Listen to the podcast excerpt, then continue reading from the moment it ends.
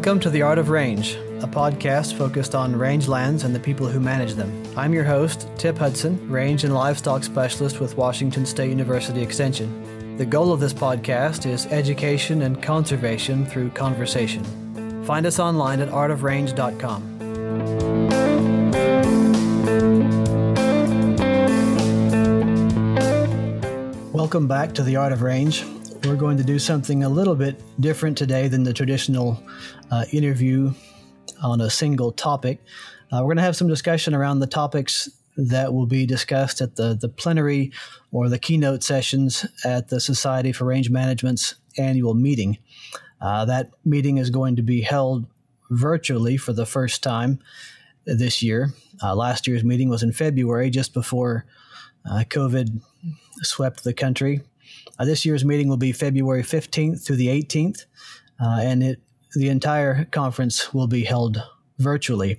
One significant opportunity from this is the possibility of having people participate in the annual meeting that would not ordinarily be able to travel, either due to uh, logistics, such as a, a ranch family that needs to do something that looks a bit like work in the middle of February, or the expense of spending nearly a week in a larger U.S. city. Uh, so the registration is significantly less than normal. I believe it's $100 per person uh, for SRM members and does not involve any travel. Uh, toward that end, the planning committee wanted to focus these plenary sessions. Uh, the plenary sessions are the talks that don't have anything else planned over the top of them. Uh, focus the plenary sessions on on what have sometimes been called wicked problems. So each session is going to have two talks, followed by an extended time of discussion with questions from the moderator, discussion among the speakers and the moderator, and questions and comments from the virtual audience. And in uh, my limited experience with several virtual conferences over the last year, uh, we may have more people speak up and uh, provide some questions and conversation in that format than we normally do in a large conference hall, where it's a little more intimidating to stand up in a group of 500 people and talk into a microphone. Uh, so I'm actually quite optimistic that we're going to have good participation and maybe have uh, conversation and questions from folks that would not usually ask them. Uh, so we have on the on the podcast today, uh, two of the moderators for the three plenary sessions. We have Dr. Nathan Sayre and Dr. Lynn Huntsinger. Uh, Nathan and Lynn, welcome. Thank you. Thank you, Tip. There's probably some formal definition out there for what a wicked problem is, but just off the cuff, my initial thoughts are that a wicked problem is uh, one that is large in its geographic scope, one that has uh, a significant effect on human society at large, not just, uh, say, the world of range people, that is um, multidisciplinary, you know, a problem that spans subject matter areas or the solutions for which have to span subject matter areas, and then obviously one that's not easily solved. Uh, so we wanted to get some keynote speakers who are not necessarily the traditional rangeland science SRM person, people that are working on some of these uh, rangeland related issues, but maybe working outside of or across traditional range science boundaries.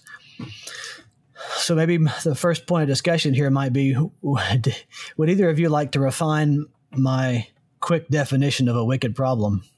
Uh, I, I, think that that more or less summarizes it uh, in my thinking. I, I the, one, only thing I might add is that I think wicked problems are also problems that don't lend themselves to easy uh, sort of scientific reduction. They don't they don't mm. lend themselves to the types of controlled experiments um, yielding uh, sort of extrapolatable or universal conclusions because they tend to be um, highly context dependent or sort of um, uh, subject to you know different outcomes from similar starting points, uh, uh, so that it's it, it's much harder to to sort of do a study and draw a conclusion and then go solve the problem.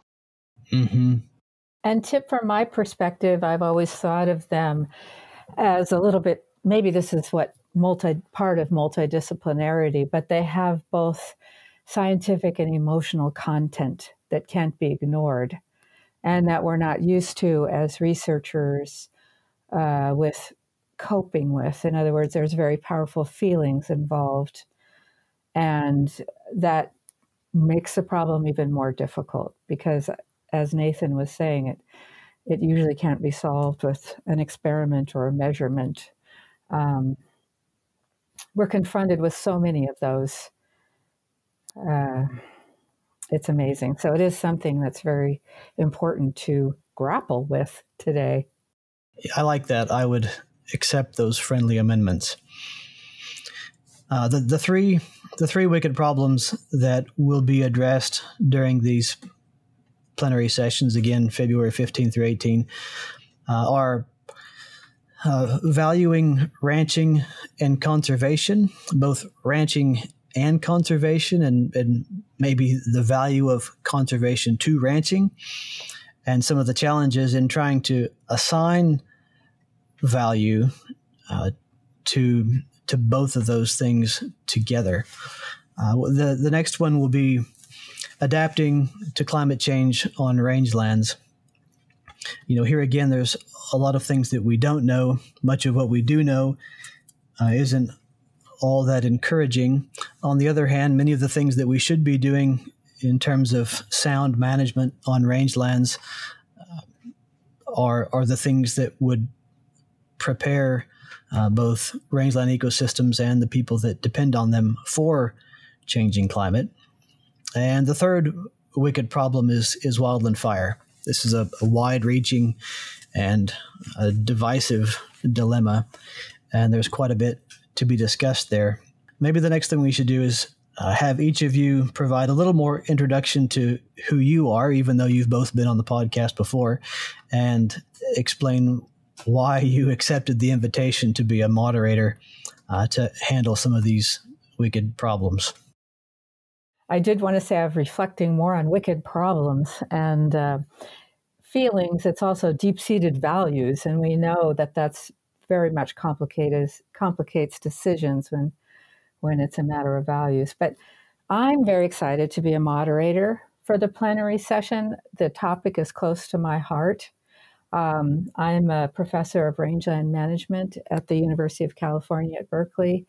And I think I've spent most of my career thinking about and promoting the idea that ranches are a very good, positive, can be, and are a very good conservation, positive land use.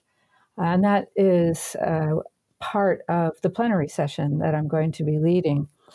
I've also, you know, in, in these years come to realize that one of the barriers to sustained long term conservation of ranching and ranches, I think there's a lot of consensus across the conservation, ranching, and range management communities that ranches can preserve biodiversity, open space, watershed, a whole host of goods, and that we as uh, range managers can develop strategies for enhancing those goods. Um, but we have not done as much to confront the problem of how do we keep those ranchings running? How do we make sure that a ranch uh, can do the conservation job for the long term? And I, I think one of the communication barriers between um, range managers, conservationists and ranchers has to do with that, has to do with economics. Um, the California Range Rangeland Conservation Coalition, I've heard one of the one of the difficulties for ranchers in joining that group is feeling that conservationists understand their bottom line economic situations and what they need to do uh, to maintain the ranch uh, financially that that they that conservationists are very involved with let's save this animal or let's preserve these species, uh, but not so much how do we make sure that you, the rancher, uh, can uh, earn enough to persist. And then there's also a host of other problems uh, to do with, well, I, I, guess that's the main one I think that my group was would talk about. So uh, thank you, Tip, and thank you, Lynn. It's a pleasure to, to join you both again. I, my name's Nathan Sayre. I'm a professor of geography also at University of California, Berkeley. Um, I am a human geographer, which is to say a social scientist. I have studied um, ranching and rangelands, especially in the western United States, uh, throughout my career, coming into it somewhat um, inadvertently. Uh, I, I, did my PhD in anthropology and of, uh, sort of delved into the politics around endangered species and conservation and ranching under the pressure of uh, urbanization, you know, subdivision and development uh, pressures. Um, initially in Arizona uh, I've worked for many years with the Malpai Borderlands Group, which is a community based conservation initiative, nonprofit formed by ranchers in Arizona and New Mexico. One of the topics that was uh, front and center uh, from the beginning in my work was was fire and how to manage fire, the role, the ecological effects of fire in rangelands, especially in the Southwest, how they interact with wildlife and uh, endangered species habitat. And uh, the ranchers that I came to know and work with um, were essentially in many ways, the thing that brought them together uh, was precisely the question of how can we bring fire back to these rangelands um, that uh, need fire in order to remain as productive and diverse and uh, profitable uh, for ranchers as as they have been in the past or as they could be in the future. Um, since then, I've also written a book on the history of rangeland science and uh, looked very closely at how it came to be that we uh, in the United States have suppressed so many fires, have put them out, have prevented them from starting, have uh, disallowed them from being used by managers. Um, and the deeper history of that, uh, sort of the, the rationales and, and logics that uh, informed the the anti-wildland fire uh, policies of uh, the 20th century in the United States. The wicked problem that we're dealing with now, in in terms of wildland fire, is is the legacy of that century of suppression. Um, so that is you know that's not the it doesn't fully summarize what I've I've uh, think of when I think about working with ranchers and rangelands. A lot of my interests and concerns echo what Lynn said a moment ago. Um, but I was very happy to uh, agree to chair or moderate a plenary on this topic because fire is a fascinating topic, um, not just in the Southwest, uh, not just in California, although very intensely interesting topic in California these days, but actually all pretty much everywhere. Um, and rangelands are a particularly significant, important piece of that discussion. You know, um, Nathan, there's a good intersection there in California because I think, as most people listening know, uh, we've had tremendous fires the last few years, 4 million acres last year alone. Um, we've already got fires here in January now because of a spell of dry weather. And uh, this is influencing uh, ranchers too very strongly because they had a long tradition in this state of burning, uh, as they did on the Malpai, I suppose. And as you're saying, that was suppressed, and that's affected the amount of rangeland today available for grazing because of the growth of woody vegetation at a time when um, people need more grazing land. So I think that's uh, an interesting intersection between um, our talks. And in fact, it's caused a, revitalization of the concept of burn boss and a big interest in ranchers' groups forming burning associations and doing more burning here. Absolutely. Um, and interestingly, if you look at the West as a whole, one of the things that I um, found buried in the archives of the Forest Service was um, evidence to suggest that for the Forest Service, one of the key tools they embraced uh, early on in the 1920s, give or take, uh, for preventing fires in forests was to allow grazing and to, in fact, encourage grazing to try to bring livestock into even very remote parts of the national forests because they knew that uh, the fine fuels that that livestock consumed uh, were also the uh, you know the grasses were the were the key fine fuel to allow fires to start and to allow them to spread. Um, they were trying to protect the trees, but the idea was that the, the grazing would be a, a key tool. They never quite wanted to say that that was their tool. They put a lot more emphasis on Smokey the Bear and firefighters and airplanes and fire lines and bulldozers and that kind of thing. Um, but but grazing was an important tool, and as grazing has receded from many places, particularly where there are houses and people who would rather not have those livestock, um, that has been one of many, not the only one by any means, but one of many contributing factors to the uh, the fire landscapes we face right now. Mm-hmm. Yeah, such an interesting history. What happened to all that? Because ranchers in California used to burn, and then when they stopped, trees and brush came in in many areas where they hadn't been formerly, and now we have so many trees dying of drought every time there's a significant drought because they're just in inappropriate places and too crowded. It's it's a fascinating sort of interweaving of human uh, policy and values and uh, ecological change because I think you're right. Um, the Forest Service is very much focused on um, trees and grazing was sort of this, you know, um, hidden thing. Uh, today, we really need to bring it back because in many areas, especially areas that are regrowing now, it can really uh, limit brush establishment under the right conditions. So I'd certainly like to see more of it today.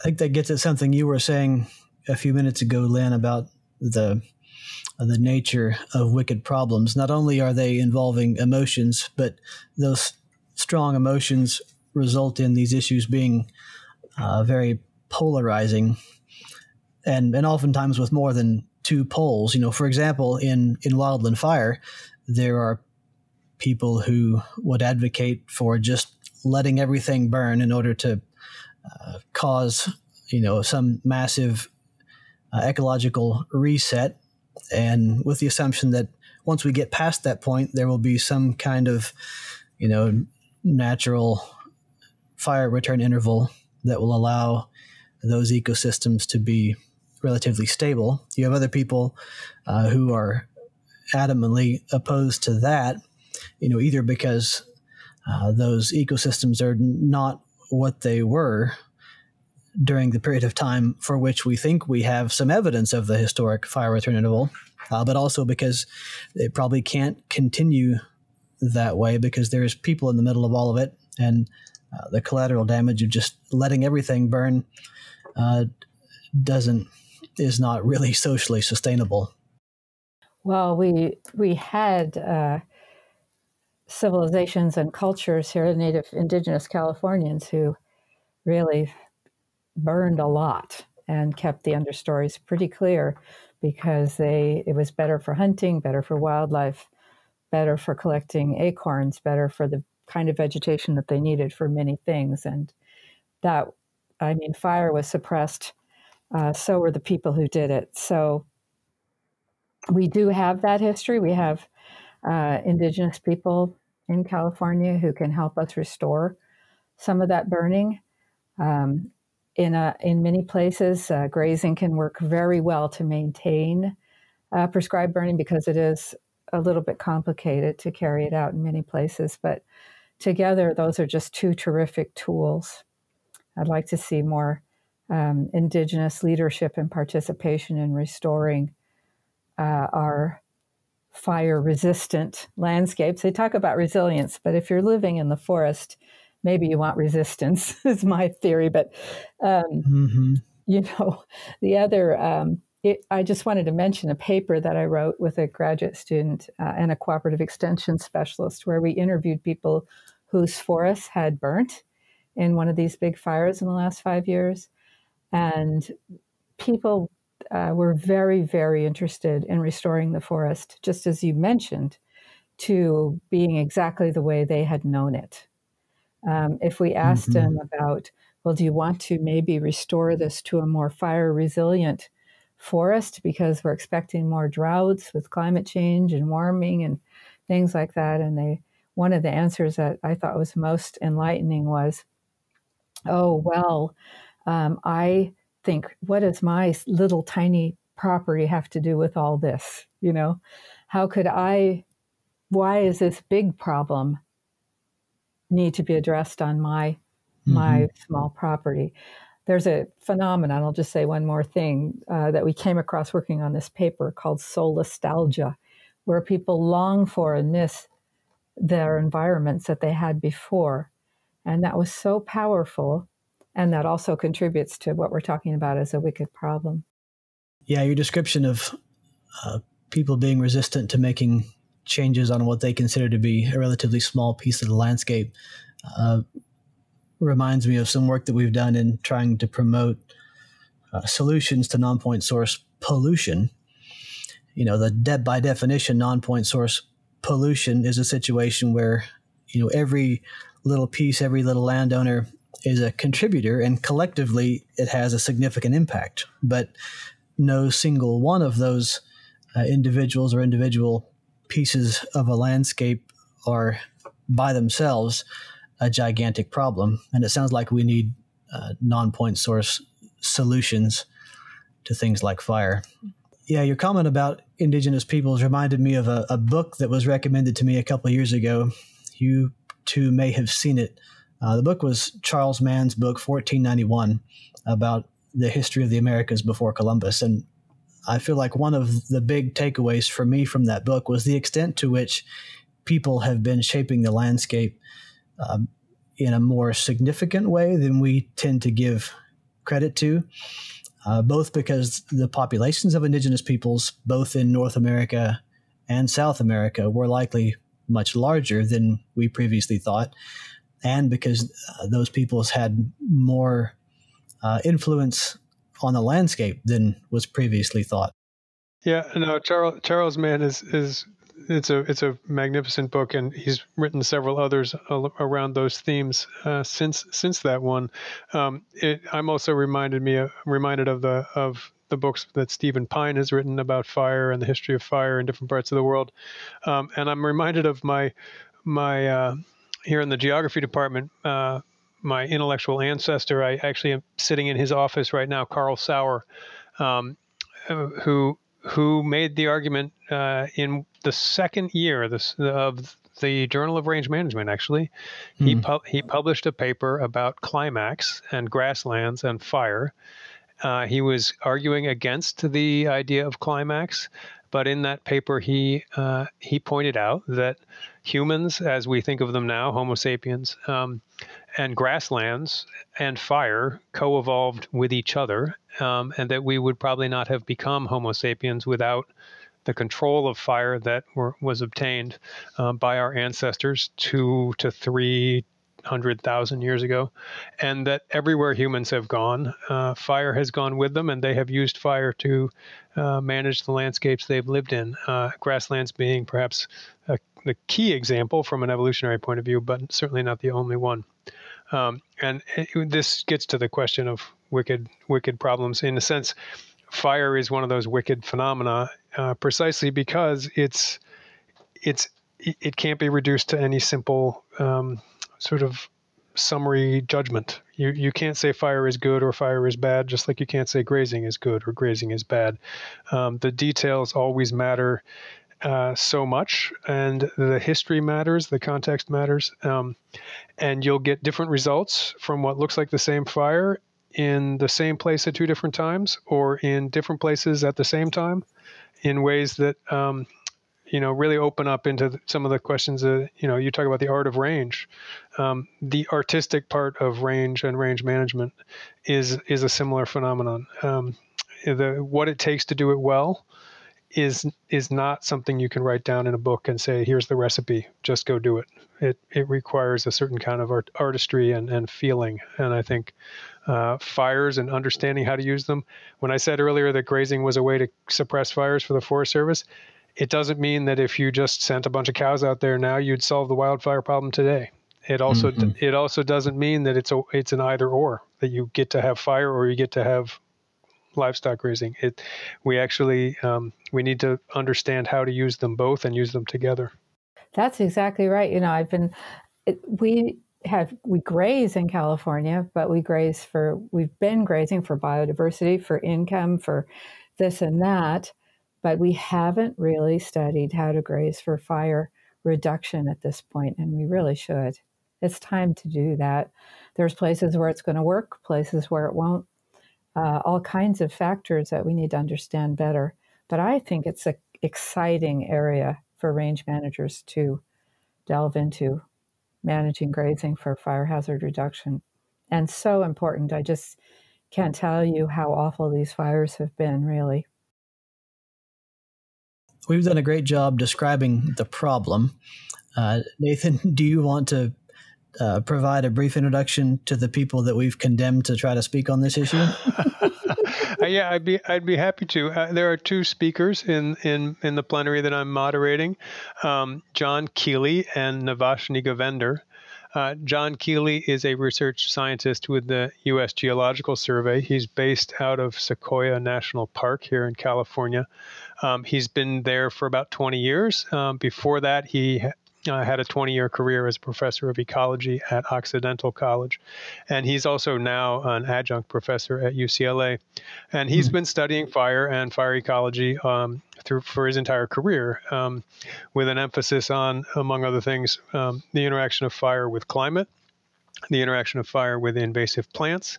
He is interested in the growth of wildfire in California and the various causes, you know, factors contributing to the, that growth. Um, and he intends to speak uh, about several examples from the United States that illustrate the sort of diversity of dynamics that you can expect to find uh, in in rangelands uh, with regard to fire. So, for example, the the Southwest, as I mentioned earlier. Um, is a landscape where uh, historical overgrazing uh, has led to uh, a, a, a diminishing fire frequencies and, and areas burned, which is, which has changed the vegetation and made fire less likely to happen uh, on its own. You've seen grasslands give way to shrublands that do not carry fire or burn as, as easily. And the, that condition becomes, um, in a sense, almost permanent. The, the, mm-hmm. You can take the livestock away and hope that the lack of grazing or the rest will somehow bring the fire back. But um, in many cases, it won't. The shrubs will prevent the grasses from coming back, and you will not solve the problem by um, undoing what you think caused it. Um, another place he he's going to talk about is the Great Basin. Uh, the Great Basin is a place where uh, we have seen uh, grasses take over uh, former shrublands or steplands. Um, those grasses uh, tend to be annuals that are uh, very prolific and very fire prone, and they uh, take over uh, in in ways that lead to more fires, and those fires, uh, uh, in many cases, not only kill the shrubs or, or set the shrubs back, but also lead to still more of these annual grasses. And as he points out, um, you lose the, the patches of shrublands from which uh, recolonization might occur uh, under under prior conditions. And then he also intends to speak about California and uh, the the role of fire interacting with chaparral, interacting with um, also annual grasses, many of them invasive, um, in in the context of rangelands in California our second speaker, uh, Navashni Govender, comes from South Africa. She is the senior manager uh, for uh, conservation management at Kruger National Park, uh, one of the world's most famous national parks. It's where you can see the elephants and the rhinos and the giraffes and the lions. Um, she is doing studies on fire, long term studies of fire ecology in Kruger National Park. Um, she previously was was in the science branch of Kruger, but now is in the conservation branch, which I believe has put her in in a much more management oriented position rather than mm. simply research. Mm-hmm. Um, so here she actually mentioned that I guess under South African law, um, much of the country is it's required that local landowners form what are called fire protection associations. Um, which is an interesting idea. We might think about how it, how we might use something like that in the United States, which is to say, local landowners who come together and think about how to uh, manage their landscapes, manage their properties and their vegetation, uh, including grazing, uh, to uh, achieve the goals that they identify for that landscape. Um, inside of Kruger, they they think of fire very much as a tool. Um, she said she said along with elephants fire are the major fire is the major driver of, of vegetation there. Um, these examples i think will give us a nice opportunity to reflect on the diversity of dynamics. Um, you know in some places fire leads to grasses. In other places um, fire does not lead to grasses or leads to grasses that we don't want so many of. Um, grasses and fire have co evolved, but it's again not something you can make a simple rule and say it applies everywhere. Um, so I'm looking forward to the the conversations that come out of these uh, these two talks. I'm looking forward to it. I'm wondering if you have any plans to replicate the elephant research in Central California. You know, we joked about that. We need we need some. Uh, we've joked about elef- needing some elephants in the Southwest to eat all the mesquite trees. Um, well, yeah, John John seemed interested in possibly getting some some mega mega herbivores from uh, South Africa, but I, I, it sounds like it's not that easy to get them. Yeah, I'm sure not. Uh, Lynn, let's talk a bit about this plenary session on valuing ranching and conservation. We've we've gone round and round looking for a possible catchy title that is descriptive and uh, intriguing. Do you want to say a little bit more about what you see as the the big idea here? Okay, um, I we haven't actually finalized what we're going to talk about, so it, um, it's an exciting. Just be excited in anticipation about it.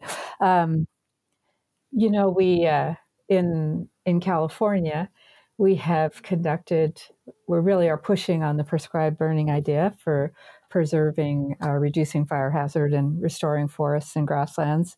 And we've succeeded in uh, doing less than 100,000 acres of prescribed burning uh, annual, despite this huge effort. Uh, we grazed 20 to 30 million acres in California. So there's a lot of potential there. But this will come to nothing we can't use grazing as a tool for fire hazard reduction or for biodiversity uh, conservation or land conservation without the participation and enthusiasm of California ranchers. So the wicked problem, I guess, although um, is the wicked problem is how do we get that enthusiasm and maintain it from our ranchers and from um, conservationists and from scientists working together because that's what it's going to take. And that means agencies, uh, nonprofits, and private landowners as well. Uh, I focus a lot on California, but my session focuses on the West. And I'm very pleased that Carter Kruse, the Director of Conservation and Biodiversity for Turner Enterprises, uh, is one of the panelists. And Carter is really eager, I think, to share uh, what the Turner ranches are doing to become uh, sustainable, more sustainable, what they see happening in the future, how they're going to draw on their resources and um, and education and research opportunities and uh, the goals that we all have for ranch conservation to build uh, a sustainable future for the ranch. Now, the grazing animal in this case is the bison. So there's a large herbivore for you. It's not quite an elephant, but it's pretty big. Um, and it's a species that's uh, native to Montana and to the area where uh, the Turner Ranch in Montana is. And I'm very excited to learn more about the, the bison and how, how do you ranch bison, right? Um, they're large, imposing animals, and it also kind of builds a connection with our last annual meeting where we visited uh, a bison ranch in Colorado uh, run by um, a local uh, tribe. So I, I think there's an exciting connection there too. But um, that's a very sophisticated enterprise. They've given a lot to thought, to marketing, uh, to management. Uh, to, obviously, Carter's very involved in biodiversity conservation but also in this idea uh, that the long term bottom line has to be thought about and has to be considered. So I'm very excited to find out what uh, their, his thoughts and the thoughts uh, of the enterprise are for fostering a really sustainable long term outlook for ranch conservation. Yeah, I'm interested to see how that is received. I, I really like the idea uh, of what they're doing, and and my thinking on this was changed somewhat by speaking with James Rogers with the Winecup Gamble Ranch. They're a million acre corporately owned ranch in northeastern Nevada, uh, and he he spoke pretty um, forcefully on the role of corporate ranching in the in the commercial ranching world. Um, I guess primarily, you know, one one of his perspectives is that these large ranches can take financial and even ecological risks to help solve problems uh, that that problems that commercial ranchers have in a way that family scale commercial ranches cannot and probably should not. Uh, so they're they're able to try things on in both large scale experimentation and uh, and maybe larger scale application of things that you know the range science community has been saying we should do for some time that's more difficult to apply at a smaller scale.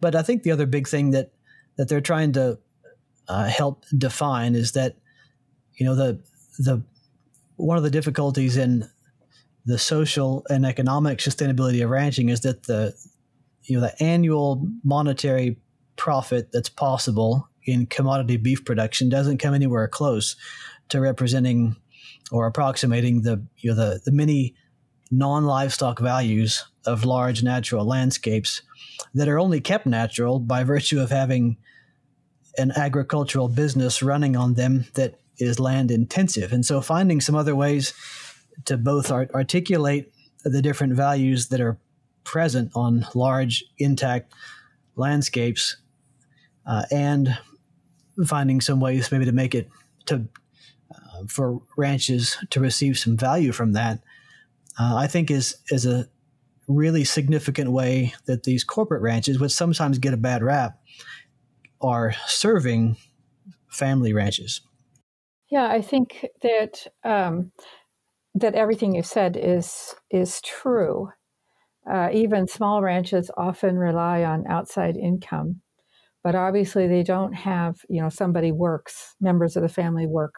Uh, that was pointed out as early as uh, 1972 by research in arizona but uh, by smith and martin. But in fact um, there's a role for that and by if a if a commercial ranch or a large ranch can take the risks it's easier for them and learn new things about how to do things in a value added way, um, that does eventually benefit everybody, I think. Uh, bison might not be appropriate for smaller ranches, or it might be. We don't know. We don't know enough yet. And so, with a larger ranch, having the chance to take the risk and find out exactly what it entails, uh, that can be helpful because there is a value added there. Many people are very committed to the health benefits of of eating um, bison. There's, of course, a whole host of other things to explore, and we know that many uh, of these larger corporate properties are doing different kinds of grazing systems, or uh, and they can take the risk in trying out new things in that area, uh, finding ways to market ecosystem services of various kinds through tours and through um, uh, things like bird watching or other areas where there's funds for supporting production of biodiversity. And all of that contributes to the knowledge base, I think, uh, for how everybody uh, might be able to take advantage of some of the opportunities that are out there. So I know that that is a tension and somewhat of a conundrum, uh, but I also think there's some real advantages there uh, if if if this works out and if this knowledge is shared um, and if people can take advantage of what what other people learn and um, i think that's that's a real opportunity I do think it's an interesting situation in the United States as we transition to new generations. I'd be interested in what the panelists in my group think will change as generations change because we are talking about a multi generational system. And we've seen uh, a lot of different uh, trends talked about that ranch daughters are taking over some of these ranches. Um, and things like that, that that are very interesting for the future of ranching. So I'm really interested in, in what the group might have to say about that as well. I wanted to mention our other group panelist is Sasha Gennet, who is the director of Sustainable Grazing Lands Programs uh, for North America for the Nature Conservancy. And the Nature Conservancy has, has been a real leader uh, and for a long time in ranch conservation, uh, including down in Nathan's country uh, of the Malpai. So I'm, I'm very interested in hearing uh, what the Nature Conservancy is doing, how they work uh, with the ranches that they have easements on, that they support in various ways, and how they view the future of, of ranching playing out. Uh, will there be more corporate ranches or more smaller ranches? Those kinds of questions I think are really important.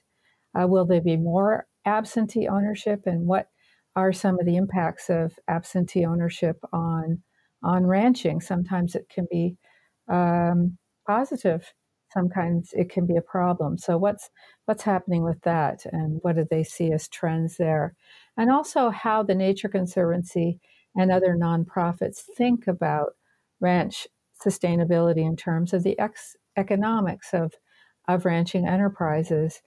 Uh, how aware are they, and how do they see the nonprofits contributing to that or accounting for that in the way that uh, easements and collaborative programs develop because I do know that that is uh, an interesting area for people. I've seen areas of the world where ranches are large and mostly in absentee ownership, and the people that do the care for the ranch and that take care of it every day are caretakers who live on the ranch themselves for multi generations, but who, starting out as a new family, don't necessarily have the capital to buy a ranch. That's becoming a a problem and a limitation in the United States as well. And how is that going to play out? So I think there's a lot uh, to talk about. And I don't want to neglect uh, the NRCS, the role of the NRCS, the Forest Service, the Bureau of Land Management, and other agencies in this whole uh, picture that may emerge of how ranching's future will look. Mm-hmm. This, too, is an issue where there has maybe been a longer history of polarization, uh, where you have you have people who are adamant that ranching destroys natural ecosystems, and then you have uh, other folks that are adamant that ranching is the only means of preserving natural ecosystems, and then uh, quite a few in the middle. You know, it seems that this is uh, a big, uh, a big point of contention because there are not any other sectors of agriculture that are practicing on essentially, you know, native or natural intact landscapes. You don't plant an acre of corn without taking out everything that was there before, but you can raise livestock on a landscape that, um, you know, can look the same or close to the same as it was before there were livestock there. Uh, but of course, if it's done poorly, it can be uh, pretty ugly. And so the the two of you have been occupying this radical middle, as Richard Knight says, for longer than I have. Do you see?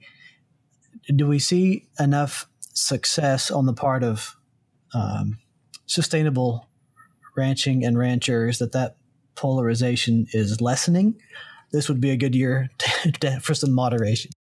Well, this would be a really good question for Sasha and Carter to address. I really would be interested in their point of view. Uh, mine's kind of California centric, where they think I think there really is a consensus building because of our environment, and we are not alone among places in the world with a similar environment. and having both a large fire problem and a tremendous opportunity uh, for biodiversity enhancement through grazing. It, it's really well documented in many parts of the world uh, in our kinds of climate that grazing is very can be very wildlife and habitat positive. Uh, Nathan mentioned our quote unquote invasive grasses in California. They there I, there are some, and there's new ones all the time, but there is also a very stable backbone of non-native grasses in California that dominate the grassland that have been here for a couple hundred years uh, and have been the backbone of the grazing industry. And the only way to make those manageable uh, in a cost-effective way and to keep them from suppressing habitat values and enhancing fire hazard is through grazing. And more and more people are coming to recognize that there will always be, and here's where we get into the values and emotion area people who don't they just have a negative reaction you know they it's really i've I've really been interested in this problem. You see rangeland, and as you mentioned, it doesn't require a complete conversion, not even much of a conversion of all at, at all of the ecosystem. It's an extensive land use, and people see ranches and grazelands most of the year. The cattle come through, but a lot of the year there's nothing there, no cattle there. There's things there, but there's no cattle.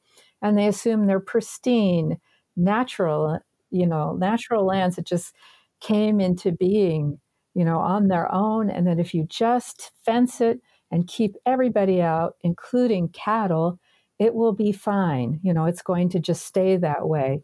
But it's a very dynamic landscape, as Nathan also pointed out in much of the West. And we're blind. Uh, we think of these people as being blind to the fact that ranchers have had a role in uh, managing that landscape for uh, a couple hundred years, and also to the fact that indigenous people had a very strong role creating and managing that landscape for thousands of years. And when you fence it uh, or keep exclude humans and their influence, uh, it changes to something very different uh, that may not be habitable, really, uh, especially when you talk about fire. So, um, we've got to do a better job of thinking about this interrelationship of people and the environment and the history of that, and stop assuming that this is was some wilderness in North America in general.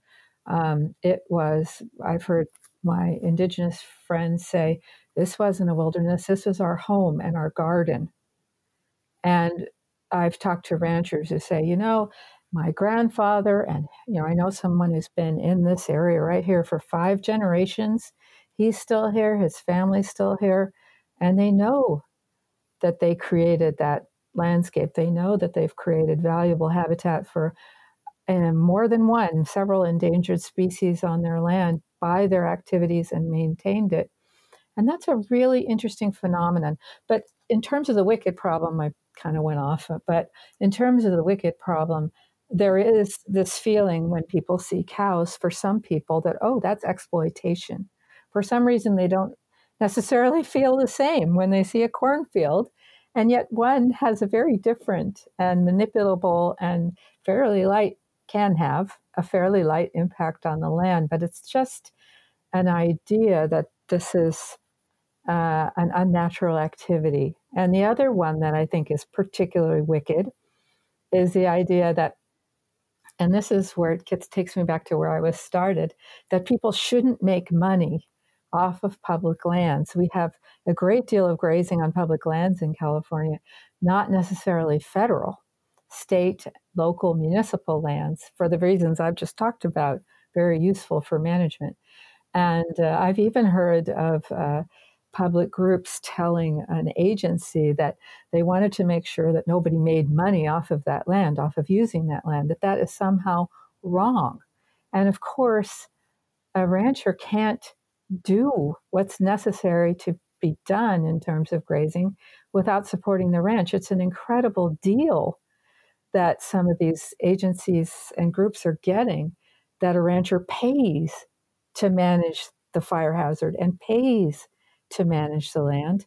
because they can make an income from it. So that needs kind of a revision of thinking too that you know this is a break. Taxpayers not only don't pay for the management of our regional parks around here for their grazing that mm-hmm. reduces the fire hazard by cattle anyway and that uh, helps maintain biodiversity the parks gets that you know a considerable sum in fees from people who graze that land so it's a little special here in California, but I think some of these values and deep feelings come into play uh, when we talk about uh, these using grazing for conservation and grazing as a conservation positive uh, that keep us from understanding one this long-term relationship and creation of the landscape, but also two uh, what why people use it and how it's not necessarily bad to earn an income from using it while accomplishing all these other goals. I think that's a very uh, interesting problem that we've simply got to get past if we're going to have a long term conservation situation. I'm looking forward to hearing Carter and Sasha talk about that. I'm chuckling at our final sentence in the description of this plenary session. How can public perception, consumer preferences, food industry drivers, cattle market signals, stewardship incentive programs, and institutionalized land tenure arrangements be used to support the broad, valuable suite of environmental and cultural goods produced through rangeland ranching? Uh, the, that question could occupy us for a couple weeks worth of sessions.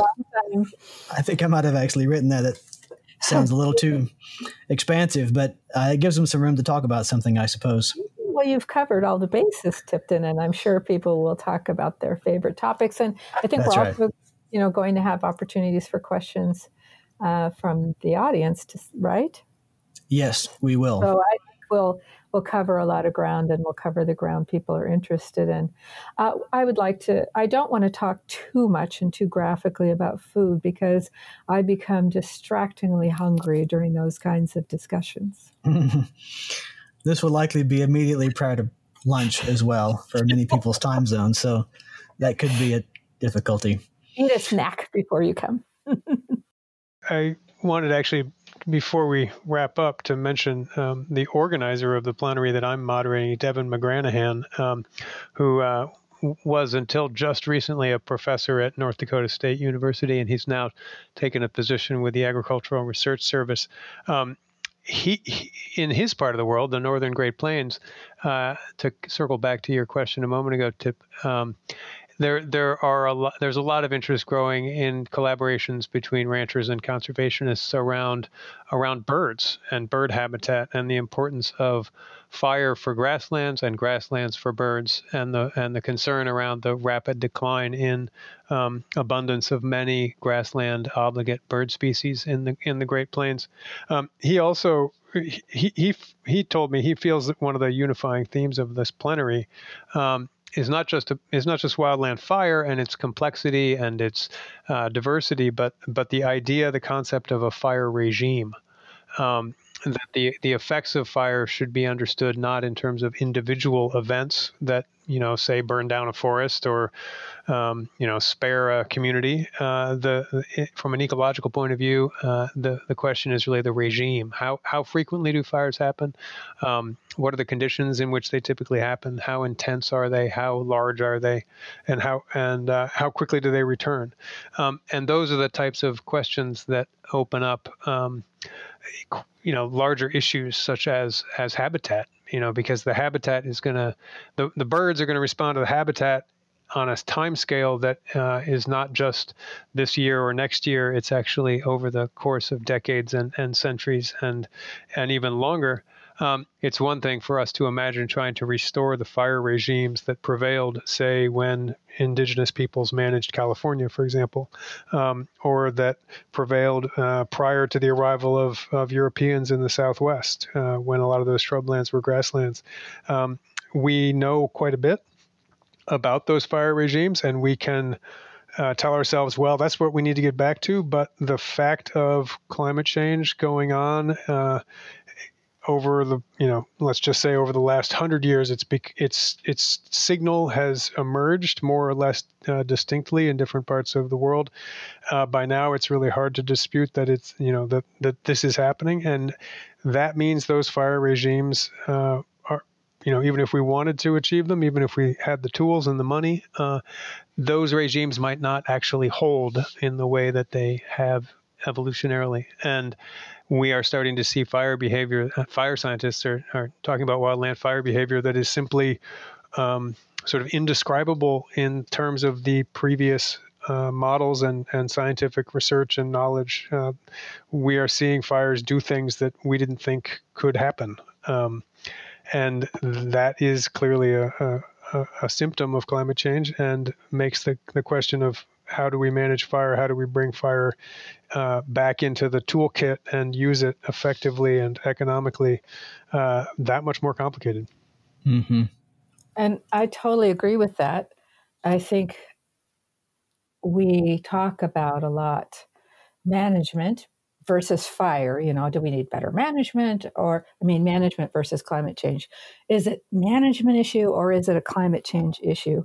The fact is, those two things are both factors in our current situation. A lot of vegetation and landscapes have changed, and climate is definitely changing.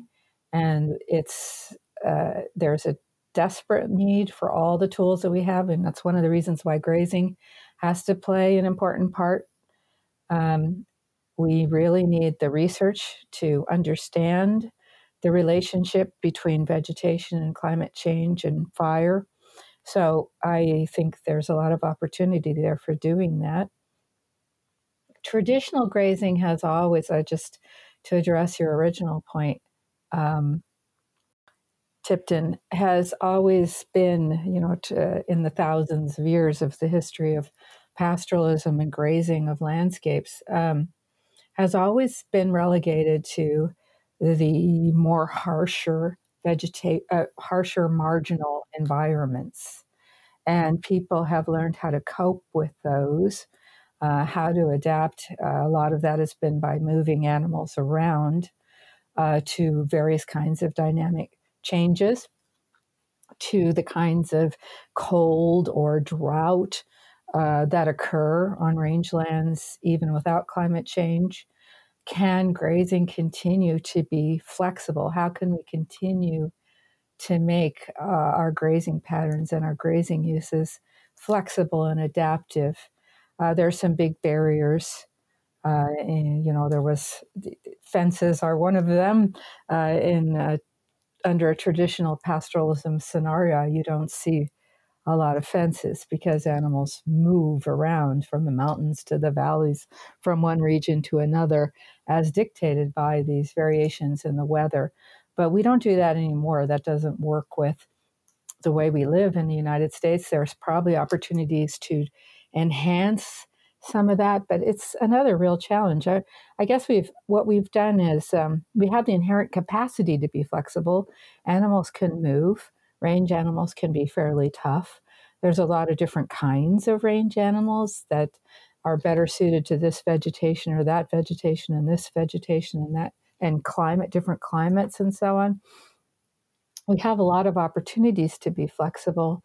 How can we be there? I guess what we've done is really uh, provided some uh, of our views of the future research that we really need we really need to understand, of course, fire regimes and how they work and how we can implement them, given that we have houses mixed in with a lot of this vegetation, that we've had so much vegetation in some areas that we literally can't use either grazing or burning, things like that. Um, and we have uh, changes in the way land tenure is structured, and et cetera, et cetera.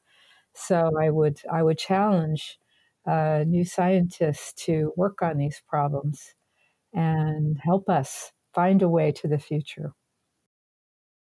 I think that's a good conclusion. I would add to the list of challenges that, uh, as as Nathan and others have argued, the people who are dependent on these marginal landscapes are themselves often marginalized, uh, and that doesn't make it easier to exercise flexibility and to manage in ways that may be uh, good for the landscape. Well, you are absolutely. I don't think. I don't think we addressed that in our in our sessions, but those are some questions that would be uh, fun for discussion inside of these plenaries once we get to the Q and A. Uh, the the meeting registration is open, and I suspect there's no uh, early registration cutoff because of the nature of the meeting. If you go to rangelands.org, that's the Society for Range Management's main website, uh, the link to the annual meeting will be at the top of that webpage. And I would encourage listeners to take a look at the program and, and consider registering. I, I truly think it'll be worth your while. This is one of the only meetings that I attend every single year uh, because it is always relevant. And this one in particular, I believe, will be uh, relevant to anybody who has an interest in rangeland landscapes and livestock production. Uh, do either of you want to make a concluding remark? I am so looking forward to this tip, and I really um, thank you and the SRM for the opportunity to lead this plenary session. I think it's going to be a lot of fun. Yeah, I would echo that. Um, thank you, Tip, for the chance to talk. Uh, good to hear your voice again. Uh, pleasure to spend spend this hour talking with you and Lynn. Um, I am looking forward to the meetings as well. I, I have a kind of uh, nostalgic feeling because last year's SRM meeting was just about the last time I traveled, um, and certainly cer- certainly the last time I attended a big meeting like this. But our session, our plenary session, is, um, if I have it correctly, it's the afternoon of uh, February 17th, and I hope uh, everyone will will tune in. Um, and Tip, didn't you say that the the the plenary sessions are actually open access? Is that correct? I, be- I believe that may be the case. So it might be that someone could listen in even if they weren't paying the registration fee for SRM. I suppose SRM might not want to know that, want them to know that. But I, if that's the case, I would I hope we could have even a broader audience. I think that would be great. And and even though I sincerely hope that we don't have an entirely virtual meeting uh, ever again, I do think that uh, being forced into this format is is going to open up some possibilities for uh, getting the information from these meetings out to more people than they have in the past. I actually had a conversation with an executive for a state livestock association uh, just about this time last year and was showing that person the program for the SRA meeting. And they said, Holy cow, this is every single one of these is you know relevant to the to the issues that all of our members have in the western states and um, both ranchers and association representatives should be participating in that. I wholeheartedly agree, and I really hope that uh, a number of ranchers that would not usually travel to a meeting will participate in this one, and that that will uh, be a uh, become a habit in the years to follow. Uh, so thank you, Dr. Nathan Sayre and Lynn Huntsinger, for participating today, and thank you especially for being willing to moderate these sessions. I am personally really looking forward to them, and uh, I'm confident that they're going to be useful to everybody who's participating. And we, I look forward to visiting with you in a few weeks. Thank you very much. Thank you. Thank you for listening to the Art of Range podcast. You can subscribe to and review the show through iTunes or your favorite podcasting app so you never miss an episode. Just search for Art of Range. If you have questions or comments for us to address in a future episode, send an email to show at artofrange.com. For articles and links to resources mentioned in the podcast, please see the show notes at artofrange.com. Listener feedback is important to the success of our mission, empowering rangeland managers. Please take a moment to fill out a brief survey at artofrange.com. This podcast is produced by CAHNRS Communications in the College of Agricultural, Human, and Natural Resource Sciences at Washington State University. The project is supported by the University of Arizona and funded by the Western Center for Risk Management Education through the USDA National Institute of Food and Agriculture.